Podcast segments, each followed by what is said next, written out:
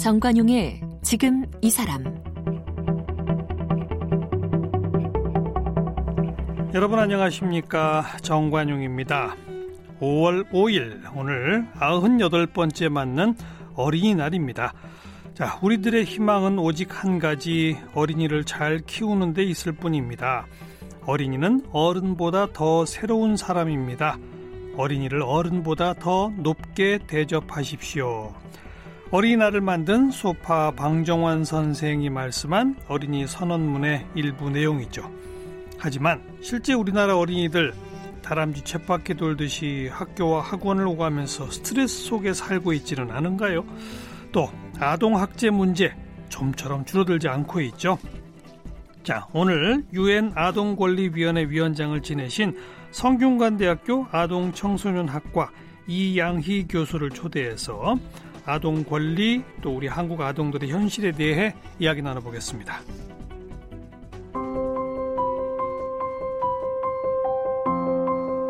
이양희 교수는 미국 조지타운대 불어 불문학과를 졸업했고 미주리 대학교에서 특수아동 조기교육으로 박사학위를 받았습니다. 91년부터 성균관대학교 아동청소년학과 교수로 재직하고 있고 한국아동권리학회 창설 멤버로 한국장애아동인권학회 회장 등을 지냈습니다. 2003년부터 2013년까지 유엔 아동권리위원회에서 활동하며 부위원장과 위원장을 역임했고 2014년 유엔 미얀마 인권특별보고관을 맡아 로힝야 학살 문제를 조사했습니다. 현재 국제아동인권센터 대표로 활동하고 있고 국민훈장 성류장과 올해의 여성상 등을 수상했습니다. 네, 성균관대학교 이양희 교수 나오셨습니다. 어서 오십시오. 안녕하세요. 네, 해마다 5월 5일 되면 우리 그 입버릇처럼 되뇌는 말이 있잖아요.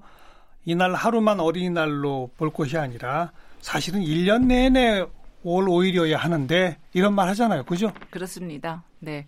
5월 5일 마치 우리가 일요일 날 교회에 가서 고해성사하고 나머지는 죄를 짓고 살아도 된다라는 그런 생각을 또 하는 분들도 많이 있는 것 같아요. 음, 매일이 어린이날인 것처럼 네. 어린이 중심으로 어린이 눈높이에서 해줘야 되는 건데 그렇습니다. 우리 아직 멀었죠? 아직 멀었습니다.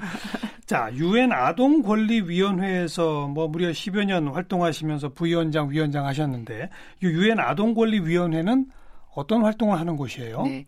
우리가 인권법으로서요. 국제 인권법으로 특히 이제 인권 조약이라고 우리가들 얘기하는데요. 그 현재 아홉 개의 인권 조약들이 있습니다. 음흠. 그 아홉 개의 인권 조약을 어, 감독하는 그런 기구가 어, 인권 유엔 인권위원회라고 되어 예. 있습니다. 예. 그래서 제가 속해 있는 어, 아동 권리 협약을 음. 어, 이 감독하고 또 심의하는 기구가 유엔 아동 권리 위원회라고 네. 이름을 부르고 있습니다. 아동 권리 협약은 언제 만들어진 거예요? 아동 권리 협약은 1989년도에 채택을 했습니다. 어. 그리고 우리나라가 비준한 거는 91년도에 비준을 했습니다. 예. 네. 이 아동 권리 협약을 한국이 비준했다는 얘기는 네. 그 협약에서 지키고 있는 몇몇 가지 것들을 우리가 준수해야 한다는 의무를 갖게 되는 그렇습니다. 거죠. 40개 조항이 있습니다. 40개? 구체적인 조항은 40개 조항이 있습니다. 음. 그거를 다 협약을 비준한다는 거는 그 협약이 우리나라의 그 법 체계 내에 들어온다라는 거죠. 국내법적 효력을, 국내법 효력을 갖는다는데 음. 근데 우리나라의 헌법에서는 이제 국제법이 우리의 상위법으로 인정을 한다고 하지만 그게 그렇지가 않은 사, 실태가 우리나라의 음. 그 법 체계입니다. 그래서 이거를 충분히 우리가 이 협약을 비준을 하고 따르기 위해서는 국내법을 조화를 이루어야 됩니다. 그래서 국내 그렇죠. 법들을 이제 개정을 하거나 제정을 하거나 이제 그런 절차를 우리가 밟아야 됩니다. 네. 그리고 그런 협약을 각 국가가 제대로 따르고 있는지 네. 따르기 위한 법 개정을 했는지 네. 이런 것들을 감시 관리하는 데가 유엔 아동 권리 위원회군요. 그렇습니다. 그리고 5년마다 이제 어, 심의를 하는데요. 어. 국가가 5년마다 보고서를 이제 제출을 해야 됩니다. 예. 그래서 얼마나 그 지난번에 그 심의하는 과정에서의 아동 권리 신장과 보호 증진을 음. 위해서 어떻게 한 거를 그렇게 비교를 합니다. 네. 그래서 점진적으로 아동 권리 실현을 좀 더 향상시킬 수 있는 음. 방향으로 국가들을 끌고 가죠. 5년마다 낸 보고서 내용을 보다가 네. 여기는 문제가 있다. 네. 그러면 무슨 뭐 권고를 하기도 권고를 하고? 합니다. 그래요? 네, 어. 그렇습니다. 우리 정부가 권고 당한 적 있나요? 아, 그럼요. 매번 모든 정부가 매번? 다 뭐, 아, 거의 모든, 모든 정부가 모든 매번 할 때마다 권고가 나옵니다. 음. 그래서 음, 처음에 권고들보다 이제 어, 이제는 5, 6차 보고서까지 올라갔으니까 이게 좀 더 어, 세, 세분화된 권고들이 나옵니다. 예를 들자면은 이제 노르웨이 같은 이제 스칸디나비아 국가들은 우리가 굉장히 인권 선진국이라고 예. 얘기를 하지 않습니까? 예. 근데 그러면은 그 노르웨이 5, 6차 보고서도 1, 2차, 1차 때나 2차 때 보고서보다 더 길어져요. 어. 왜냐? 그만큼 그 사람들이 법을 위반하는 게 아니라 이제 좀 더 우리가 아이들의 삶에 대해서 모든 그 권리 안에 있는 모든 것들을 다 좀 심도 깊이 우리가 지금 집중해서 음. 모니터링을 하자라는 거죠. 음. 그래서 권고를 우리가 그렇게 더 집중적으로 세분화되게 권고를 합니다. 네, 네. 갈수록 네. 양이 많아지는군요. 네, 뭘 못해서 양이 많아지는 게 그렇지 아니라. 않습니다. 그리고 어. 세계가 변하지 않습니 까? 어, 우리 아동권리 협약이 채택될 때는 예를 들자면은 왕따라는 개념도 없었어요. 그 네, 시대에는. 맞아요. 네, 이제는 그게 그런 그 학대에 의해서 아동 폭력이라는 큰 그렇죠. 그림 안에서 어. 학교 폭력이나 이런 것들을 포함이 되고요. 예, 또 이제 예. 디지털 세계라는 게 없었어요. 그렇죠. 인터넷이 맞아요, 없었어요. 맞아요. 그러니까 이거를 위해서 조금 더 우리가 세분화돼야 되고 음. 또 기- 기후 변화 이런 것도 없었습니다. 그래서 맞아요. 이제 예, 이제는 이더이 횟수가 높아가면서 네, 이런 네. 것들에 대해 새로 이제 어, 발견되는 문제들도 있지만 새로 음. 탄생되는 문제들을 조금 더 됩니다. 심도 예. 깊게 이제 시대 변화에 맞춰서 그렇습니다. 음. 그래서 우리가 이 국제법 안에서 보면은 이런 조약들은 생물이라고 그러거든요. 네, 네. 그 일반 민간 기구 형식이기도 하고 예를 들면 세계 여러 나라를 언론 자유 지수 이런 걸 가지고 뭐 1등부터 몇 등까지 이렇게 점수도 매기고 등수를 매기고 그러지 않습니까? 네, 그게 매년 또 발표가 되기도 네, 하고 그렇습니다. 뭐 행복 지수 이런 것도 또 뭐가 있는 것 같고 네.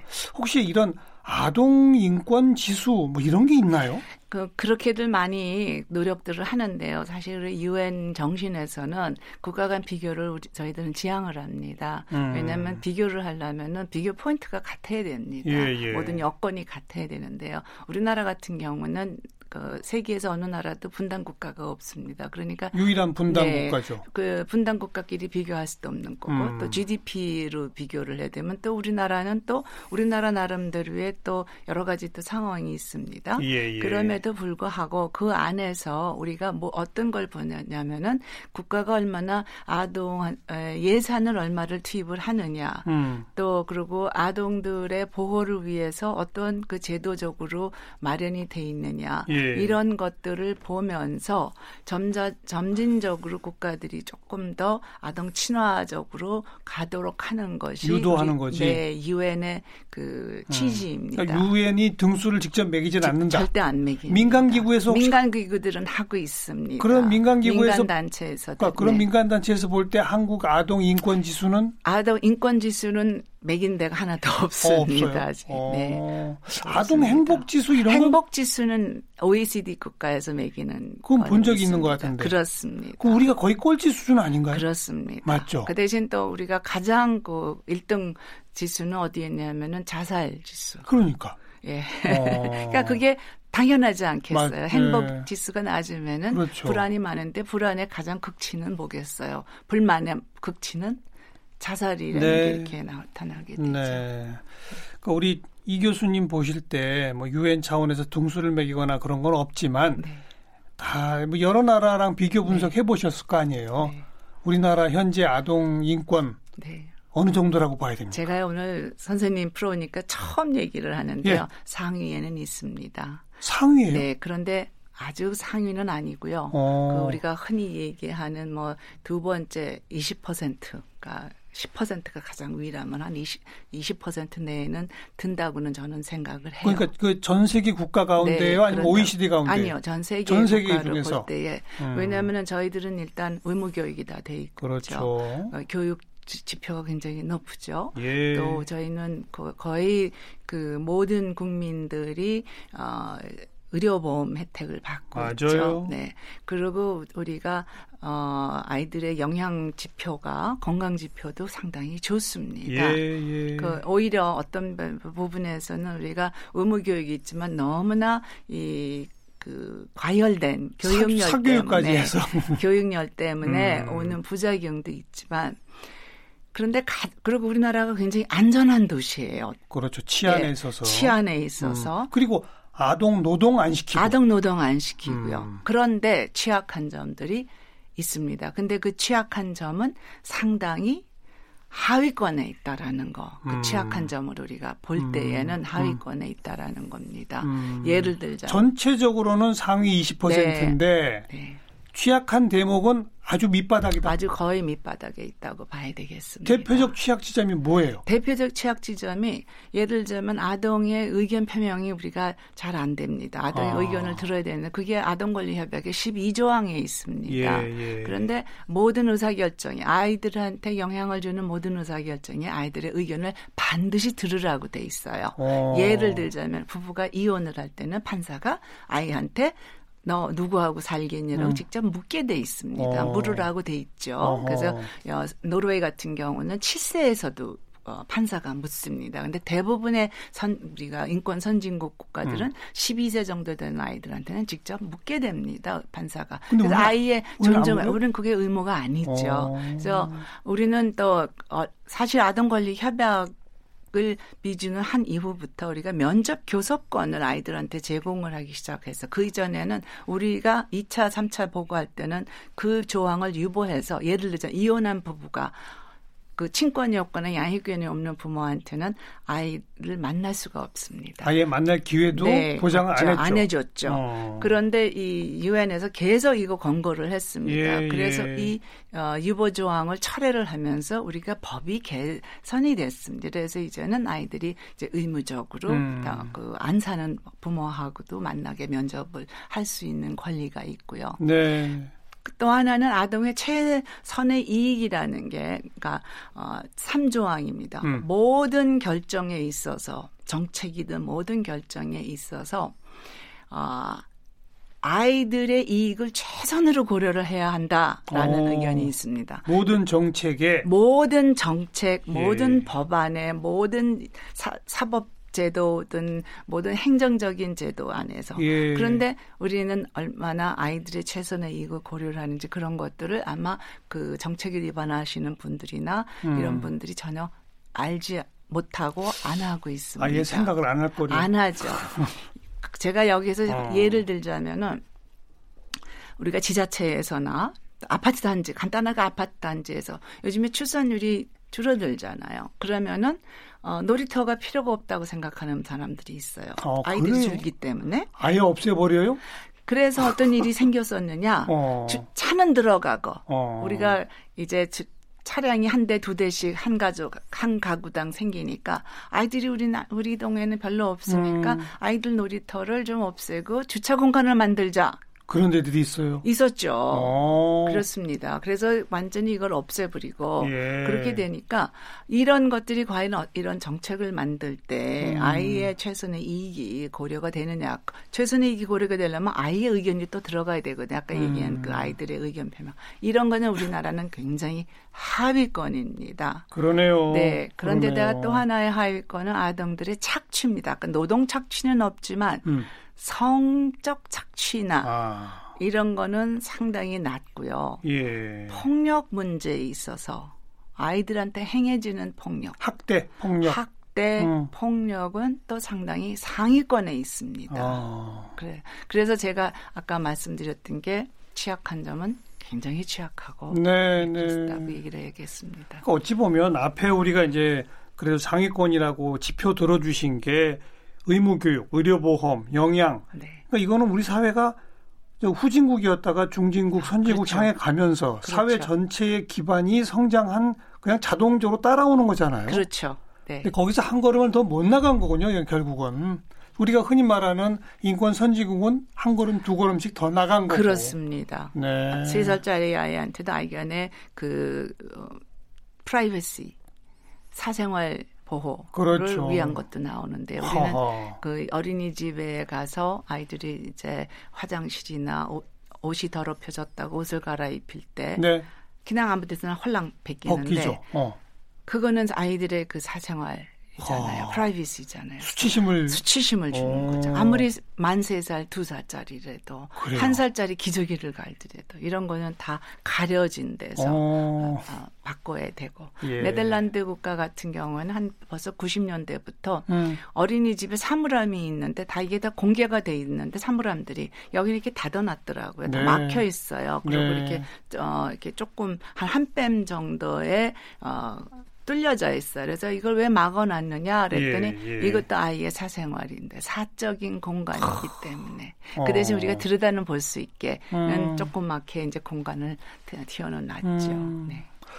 핀란드 같은 데서는 초등학교 교과서에 아예 어린이들이 모여가지고 자기들 권리를 얻기 위해서 그렇습니다. 교장실에 가서 시위하고 네. 뭐 이런 얘기들이 실려 있대요. 맞습니다. 그게 바로 아동 권리 협약 안에 있는 게 어. 이제 아동 권리 협약을 그게 41조 항에 널리 알리라는 거거든요. 어. 그러고 그거를 교과 과정에도 넣어야 된다.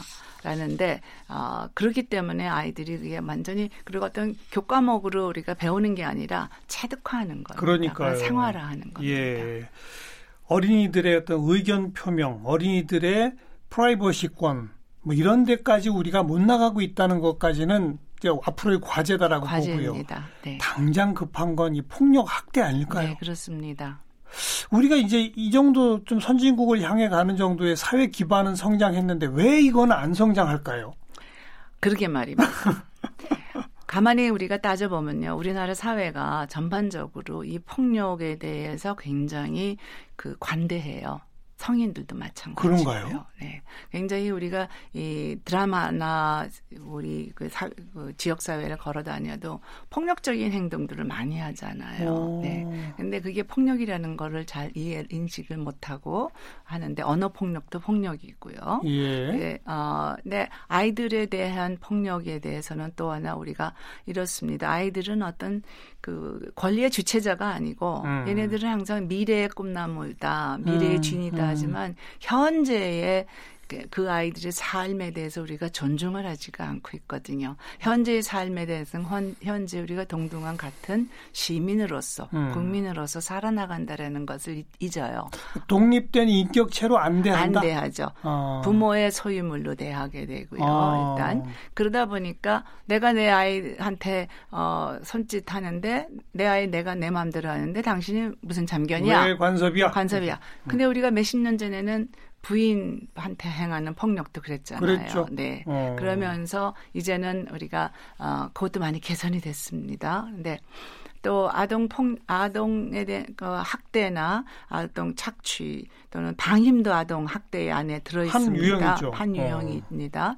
그런데 아동 학대에 대해서 잘 인식을 못 하고 아이들조차 아동 학대에 대해서 어떤 게 학대인지를 잘 모르고 음. 그래서 어, 선진국에서는 이제 특히 아동 권리 협약에서는 이런 것도 다 널리 교육을 시키고 알려라. 그리고 네.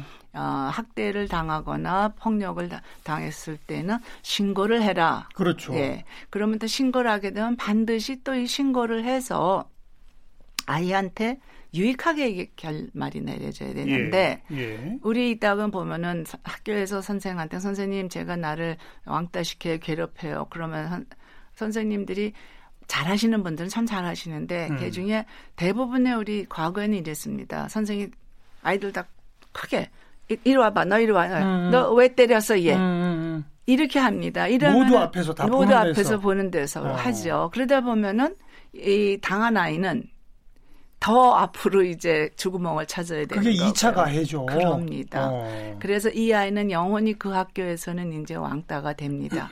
근데 우리가 또 잊지 말아야 할 것은 이 가해자들이 한때는 또 피해자였었습니다. 네, 그러니까 이 지금 당하는 아이는 언젠간 가서는 또 이 아이가 음. 다른 방법이 없기 때문에 어떻게 행동을 해야 될 그 어떤 그 테크닉이나 예, 문제 예. 해결 능력을 예. 기르지 못했기 때문에 똑같은 방법을 택하게 됩니다. 네. 음. 그래서 아, 우리 아까 제가 말씀드렸던 우리나라에서의 학대라는 게 폭력이 굉장히 많이 우리 사회에 팽배해 있다라는 말씀을 드렸고 참 놀라운 거가요. 아까 음. 제가 또 우리가 선진국인데 또 선진국이 아닌 부분은 가정 학대 비율이 학대당한 아이들의 어디서 학대 그 세팅이 어느 세팅이냐 친부모가 제일 많죠. 가족에서예요. 그러니까요. 그게 80% 가까이 됩니다. 예, 예, 그렇습니다. 예, 그래서 제가 저희가 한 20년 전에 우리 국내 학자들이 그 국가 간 비교를 한 연구를 했다가 이거를 저희가 깜짝 놀라고 발표를 못 했어요.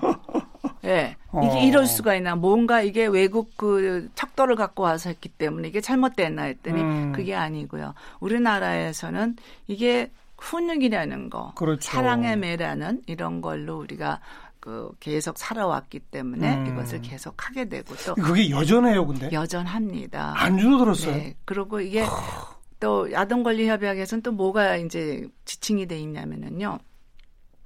5조항에서는 국가가 부모들한테 부모들의 그 부모 되기를 도와줘야 된다. 음, 음. 양육을 서 예를 들자면 경제적으로 문제가 있으면 그 가정에 좀 도와줘야 되고 또 부모 교육이나 또 돌봄도 좀 돌봄 그렇죠. 서비스도 제공하고 이런 것들이 다 포함이 되는데 우리나라에는 결혼을 하면서 지금 이게 사회가 그 우리나라 사회가 굉장히 경쟁적인 사회고 예, 스트레스가 예. 많고 부모들이 나가서 그 많은 스트레스들을 집에 와서 고스란히 아이들한테 이제 이것을 표출을 하게 아이고, 됩니다. 참. 네.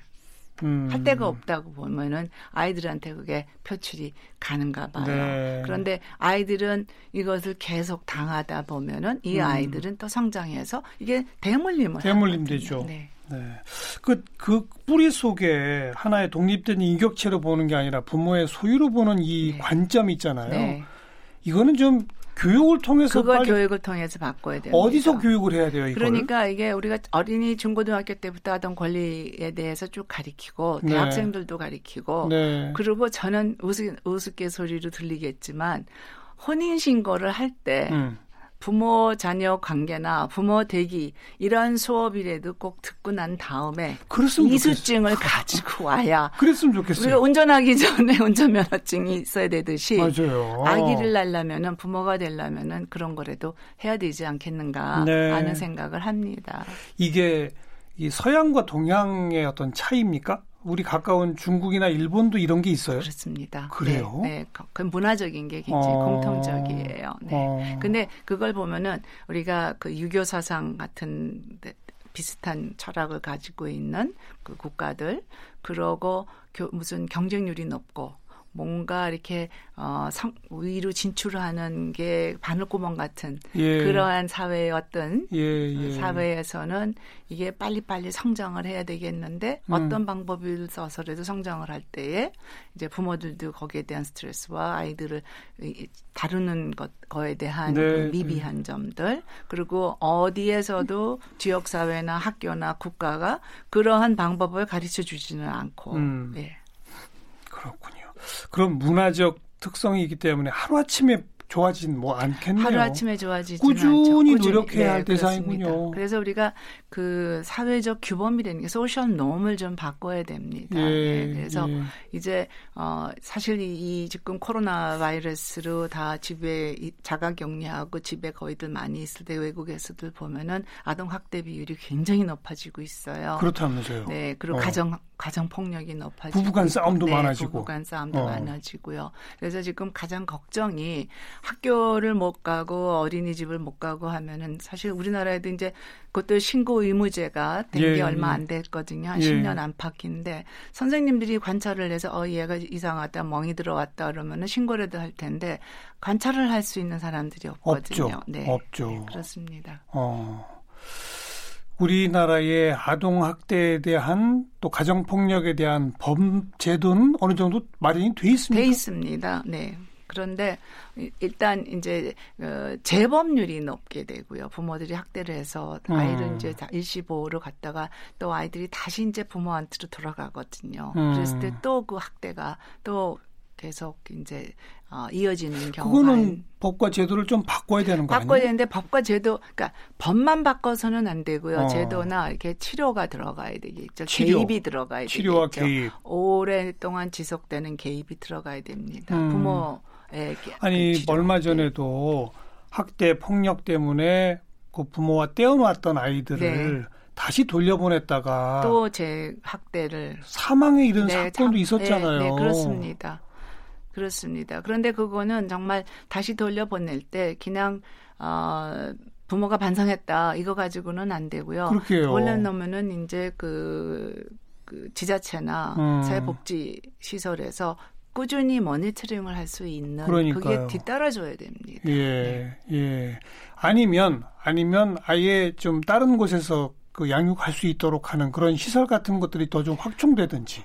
저는 그거는 반대해요. 아, 그래요? 네. 왜냐하면 어. 가장 아이들한테는 자연스럽고 가장 좋은 환경은 가, 정 환경이 있거든요. 아, 그럼 폭력적인. 아, 그, 아 폭력적일 때는 우리가 떼어놔야 되는데 되잖아요. 그 부모들도 우리가 개선을 해야 되고요. 어. 네. 그래서 아이들이 시설에서 오래 자라게 되면 또 그 시설 왜냐하면 시설에서는 또 어떤 그 후유증도 있고요. 그렇게 됩니까? 결국은 국가가 조금 더 노력을 해서 이 부모들을 네. 개선을 하고 계속 모니터링을 하면서 끊임없는 가족 지원을 음. 하면서 이 아이들이 가족 내에서 그 가족에서 사는 나이 그 연, 연하는 거의 한 20년 안팎이에요. 알겠습니다. 예. 예. 오늘 뭐 시간 관계상 요 학대 폭력 얘기를 좀 중점적으로 했는데 네. 그건 그럴 수밖에 없는 게 우리 사회가 뭐 교육 수준, 건강 수준 뭐 이런 부분에서 상당히 올라갔으나 선진국 수준에 가까이 갔으나 거기랑 네. 비교도 안 되는 게 폭력과 학대다. 그렇습니다. 그거니까 이건 안 짚을 수가 없는 거고요. 그렇습니다. 하나 더 강조해야 될 건 사실 너무 공부만 시키는 거 아니에요? 그렇습니다. 아이들은 놀 권리가 완전히 무시되고요. 우리가 5, 6차 등 보고서 우리 음. 유엔에서 심의를 할 때 어린이 보고서를 냈는데 아이들이 예, 이구동성하는 얘기가 우리들 놀 권리를 좀 달라. 사실 3, 4차 때는 우리가요. 영교실이라는 게 있어서 거기 집중 그 권고를 권고를 어. 당했습니다. 어. 받았습니다. 영교시 없애라. 맞아요. 영교시는 없어졌어요. 네. 예. 야자도 없어지고요. 이제 교수님 어찌 보면요. 공부 강요도 소유물로 생각하기 때문이에요. 걔의 인생을 내가 책임져 준다. 그렇죠. 예. 내가 만들어 준다. 뭐 이런 식의 사고. 그렇습니다. 그 자체가 그게 소유물적 그래, 그 발상에서 나오는 거 아니에요? 맞습니다. 아, 네. 아유, 참 오늘 어린이날 이런 얘기만 나누고 참 우리 방정환 선생님이 100년 전에 거의 100년 전에 그러니까. 나왔던 어. 거를 어. 우리가 계속 그 말을 좀 따르면 얼마나 좋을까요? 네. 네. 성균관대학교 아동청소년학과 이양희 교수였어요. 고맙습니다. 감사합니다.